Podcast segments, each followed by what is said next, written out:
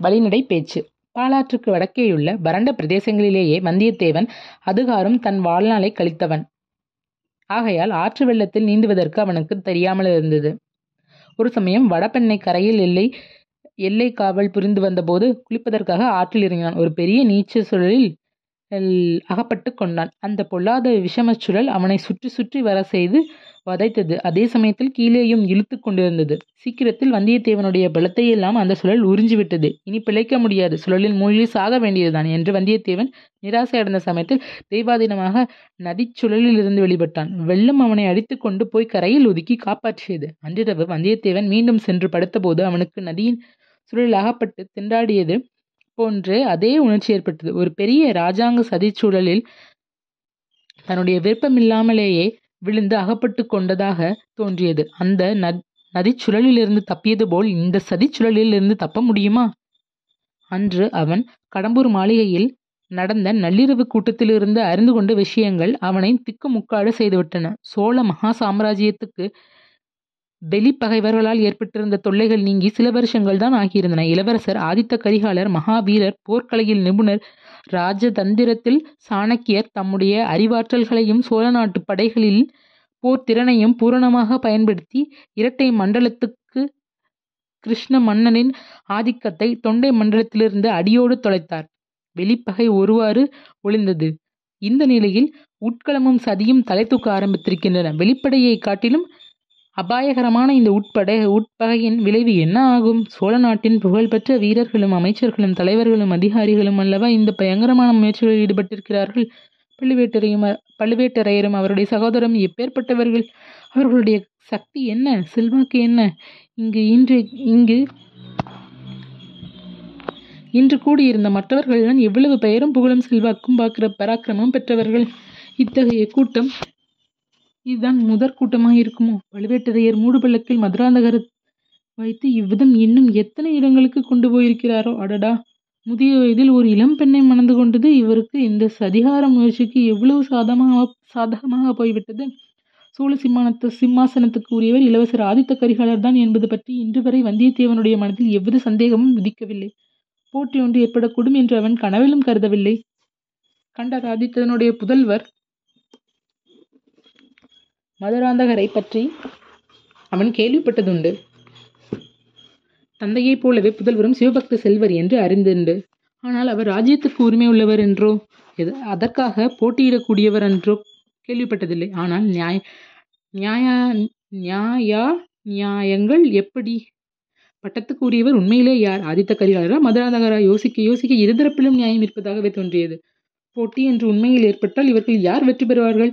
தன்னுடைய கடமை என்ன? ஆஹா என்னென்னவோ மனக்கோட்டை கட்டிக்கொண்டு காஞ்சியிலிருந்து இந்த யாத்திரை கிளம்பினோமே. பட்டத்து இளவரசர் ஆதித்த கரிகாலருக்கு உகந்தபடி நடந்து கொண்டு சோழ பேரரசில் பெரிய பதவிகளை அடையலாம் என்று ஆசைப்பட்டோமே.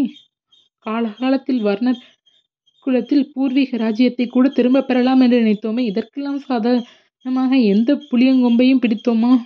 அதுவே முறிந்துவிடும் போல் இருக்கிறது இத்தகைய சிந்தனைகளில் வந்தியத்தேவன் இரண்டாம் முறை வந்து படுத்த பிறகு வெகுநேரம் தூக்கம் பிடிக்காமல் திண்டாடினான் கடைசியாக இரவு நாலாம் ஜாமத்தில் கிழக்கு வெளுக்கும் நேரத்தில் அவனுக்கு ஒருவாறு தூக்கம் வந்தது.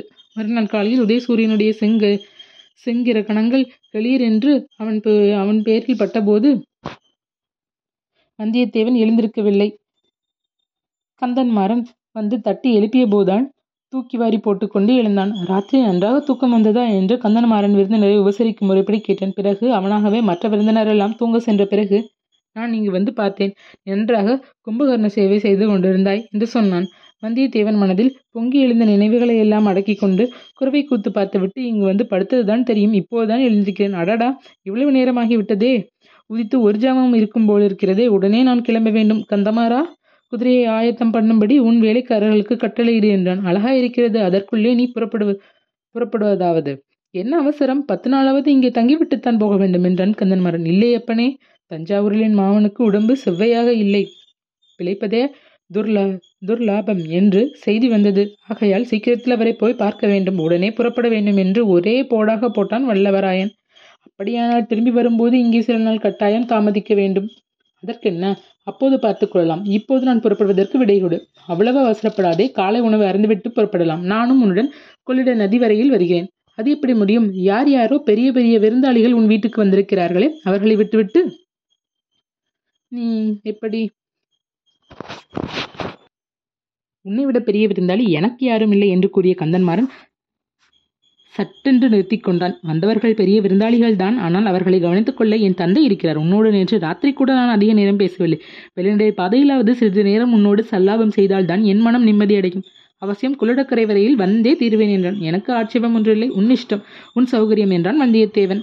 ஒரு நாளிகை நேரத்துக்கு பிறகு இரு நண்பர்களும் இரு குதிரைகளில் ஏறி சம்புவராயர் மாளிகையில் இருந்து புறப்பட்டு சென்றார்கள். குதிரைகள் மெதுவாகவே சென்றன. பிரயாணம் இன்பமாயிருந்தது. மேலக்காற்று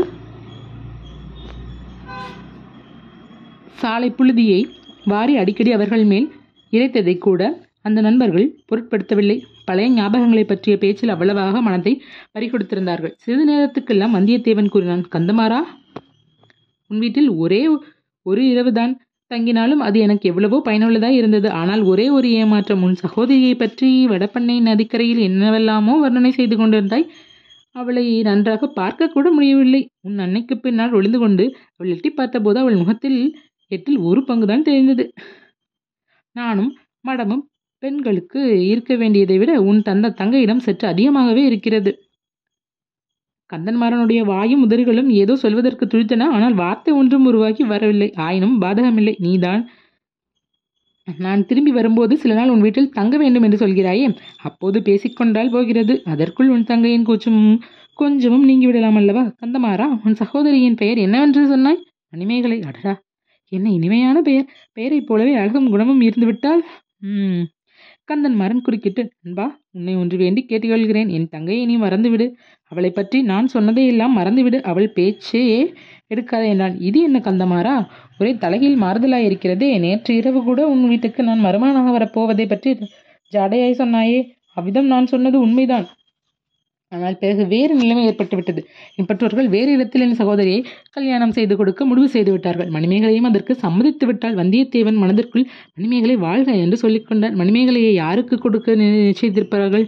என்று ஊகிப்பதிலும் அவனுக்கு கஷ்டம் ஏற்படவில்லை. மூடு பிள்ளக்கிலிருந்து வெளிப்பட்ட இளவரசர் மதுராந்தகருக்குத்தான் நிச்சயமாய் இருக்கும். ஆஹா நேற்று ராத்திரி வந்திருந்த பணக்கார விருந்தாளிகள் ஒருவரை மாப்பிள்ளையாக திட்டம் செய்தீர் செய்தீர்களாக்கும் கந்தமாரா இதில் எனக்கு விருப் வியப்பும் இல்லை ஏமாற்றமும் இல்லை. ஒரு மாதிரி தான் எதிர்பார்த்ததுதான். எதிர்பார்த்தாயா? அதேபடி என்னை போல் ஏழை அனாதைக்கு யார் பெண்ணை கொடுப்பார்கள்? ஊரும் வீடும் இல்லாதவனை எந்த பெண் மணந்து கொள்ள இணங்குவாள்? எப்போதோ என் குலத்தை சேர்ந்த முன்னோர்கள் அரசு செலுத்தினார்கள் என்றால் அது இப்போது என்னத்துக்கு ஆகும்? நண்பா போதும் நிறுத்து. என்னை பற்றியும் என் குடும்பத்தை பற்றியும் அவ்வளவு கேவலப்படுத்தாது. நீ சொல்வது ஒன்றும் காரணமில்லை. வேறு மிக முக்கியமான காரணம் இருக்கிறது. அதை அறிந்தால் நீயே ஒப்புக்கொள்வாய். ஆனால் அதை நான் இப்போது வெளிப்படுத்துவதற்கில்லை. சமயம் வரும்போது நீயே தெரிந்து கொள்வாய். கந்தமாரா இது என்ன ஒரே மர்மமாகவே இன்றைக்கு நீ பேசிக்கொண்டு வருகிறாயே? அதற்காக என்னை மன்னித்து விடு இன்னும் கூட நான் மனமிட்டு பேச முடியாதபடி அப்படி ஒரு காரியம்தான். எது எப்படியானாலும் நம்முடைய சிநேகிதத்துக்கு எவ்வித பங்கமும் வராது என்பதை நம்பு விஷயம் வெளியாக வெளியாக வேண்டிய சமயம் வரும்போது ஓட்டமாக ஓடி வந்து உன்னிடம்தான் முதலில் சொல்வேன். அதுவரையில் என்னிடம் நம்பி வைத்திரு. உன்னை நான் ஒரு நாளும் கைவிட மாட்டேன். என்னை நம்பு. இந்த வாக்குறுதியாக ரொம்ப வந்தனம். ஆனால் என்னை கைவிடும்படியான நிலைமை என்ன என்பதுதான் தெரியவில்லை. அப்படி நான் இன்னொருவரை நம்பி பிழைக்கிறவனும் அல்ல. கந்தமாரா என்னுடைய உடைவாளையும் கைவேலையும் நான் நம்பியிருப்பவன். அந்த உடைவாளையும் வேலையும் உபயோகிக்க வேண்டிய சந்தர்ப்பம் சீக்கிரத்தில் வரலாம். அப்போது நாம் இருவரும் ஒரே கட்சியில் நின்று தோளோடு தோள் சேர்ந்து போரிடுவோம். ஆனால் உன்னுடைய நோக்கமும் கைகூடும். இது என்ன? யுத்தம் சீக்கிரம் வரும் என்று எதிர்பார்க்கிறாயா? அல்லது ஈழ நாட்டில் இருக்கும் யுத்தத்துக்கு போகும் உத்தேசம் உனக்கு உண்டா? ஈழத்துக்கா? ஈழத்தில் நடக்கும் அழகான யுத்தத்தை பற்றி கேட்டால் நீ ஆச்சரியப்பட்டு போவாய். ஈழத்தில் உள்ள நம் வீரர்களுக்காக சோழ நாட்டிலிருந்து அரிசியும் மற்ற உணவுப் பொருட்களும் போக வேண்டுமாம். வெட்க கேடு. நான் சொல் சொல்வது வேறு விஷயம். கொஞ்சம் பொறுமையாயிரு. சமயம் வரும்போது சொல்கிறேன். தயவு செய்து இப்போது என் வாயை பிடுங்காதே. சரி சரி. உனக்கு விருப்பமில்லை என்றால் ஒன்றும் சொல்ல வேண்டாம். வாயை கூட திறக்க வேண்டாம். அதோ கொள்ளிடமும் தெரிகிறது என்றான் வந்தியத்தேவன். உண்மையில் சற்று தூரத்தில் கொள்ளிட பெருநதியின் வெள்ளம் தெரிந்தது. சில நிமிஷ நேரத்தில் நண்பர்கள் நதிக்கரையை அடைந்தார்கள். ஆடி புது பிரவாகம் அந்த மா மான நதியில் கரை புரண்டு சென்றது. மறுகரை வெகு தூரத்தில் இருப்பதாக தோன்றியது. மறுகரையிலேயுள்ள மரங்கள் சிறிது செடிகளாய் போலிருந்தன.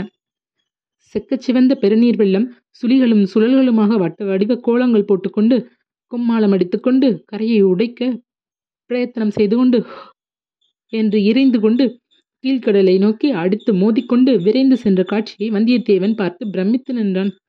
தோணித்துறையில் ஓடம் ஒன்று நின்றது. ஓடம் தள்ளுவோர் இவர் இருவர் கையில் நீண்ட தோள்களும் தோள்களுடன் ஆயத்தமாயிருந்தார்கள். படகில் ஒரு மனிதர் ஏற்கனவே ஏறியிருந்தார். அவரை பார்த்தால் பெரிய சிவபக்தி சிகாமணி என்று தோன்றியிருந்தது கரையில் வந்து கொண்டிருந்தவர்களை பார்த்து சாமி படகில் வரப்போகிறார்களா? என்று படகோட்டிகளில் ஒருவன் கேட்டான். ஆம் இவர் வரப்போகிறார். கொஞ்சம் படகை நிறுத்து என்றான் கந்தன்மாறன். இரு நண்பர்களும் குதிரை மீதிருந்து கீழே குதித்தார்கள். யோசனை இல்லாமல் வந்துவிட்டேனே.